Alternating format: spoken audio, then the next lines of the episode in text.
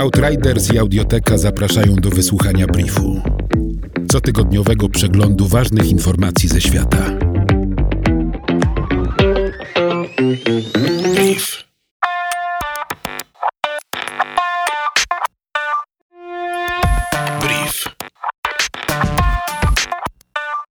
Planują wybudować największą na świecie tamę o mocy 60 gigawatów na rzece Yarlung Tsangpo, którą mieszkańcy tybetańskiego regionu autonomicznego uważają za świętą.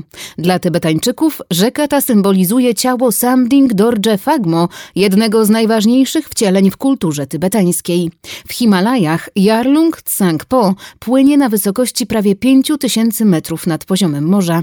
Następnie koryto rzeki opada i woda przepływa przez wielki kanion Yarlung Tsangpo na wysokości od 2900 do 1500 metrów nad poziomem morza. Tworzy on wąwóz ponad dwukrotnie głębszy od wielkiego kanionu Colorado w Stanach Zjednoczonych. Tak gwałtowny spadek sprzyja gromadzeniu energii wodnej. Eksperci ostrzegają jednak, że wybudowanie tamy będzie mieć konsekwencje środowiskowe oraz polityczne, ponieważ rzeka wpływa następnie do Indii, gdzie jest znana jako Brahmaputra. Plany zbudowania pierwszej od 30 lat kopalni podziemnej węgla w hrabstwie Cumbria w Wielkiej Brytanii wzbudzają kontrowersje w brytyjskim społeczeństwie. Projekt budowy został zatwierdzony przez miejscowe władze i cieszy się wsparciem lokalnych społeczności, ponieważ oferuje szansę na rewitalizację jednego z najbiedniejszych regionów Cumbrii. W kopalni w Whitehaven będzie można wydobywać 2 miliony 780 tysięcy ton węgla koksującego rocznie. Węgiel ten nie będzie trafiał do energetyki, ale do przemysłu metalurgicznego, jest bowiem bazą do produkcji stali. Obecnie Wielka Brytania importuje węgiel koksujący na przykład ze Stanów Zjednoczonych. Ekolodzy podkreślają jednak, że takie inwestycje stoją w sprzeczności z brytyjskim planem uniezależnienia się od węgla w ciągu najbliższych najbliższych 30 lat.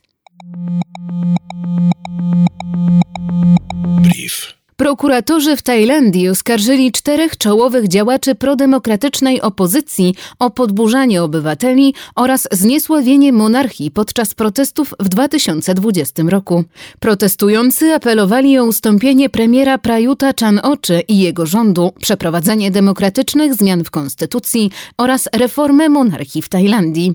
Obrażanie lub zniesławienie najważniejszych członków rodziny królewskiej podlega karze do 15 lat więzienia za każde z wniesionych oskarżeń.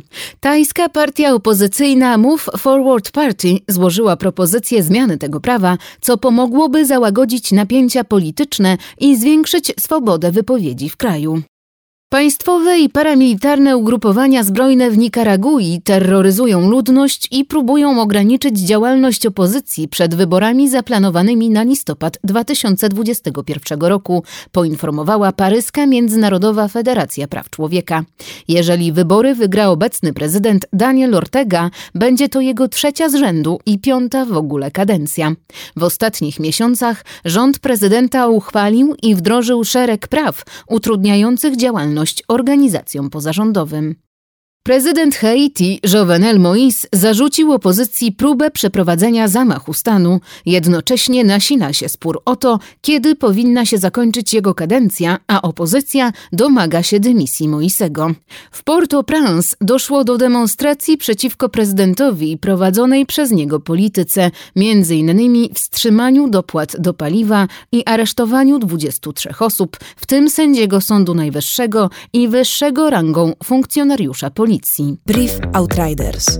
Nowe wydanie co piątek do posłuchania na lekton.audio ukośnik brief. Brief. Powtórki przez cały kolejny tydzień na Spotify i w Twojej aplikacji podcastowej. Brief.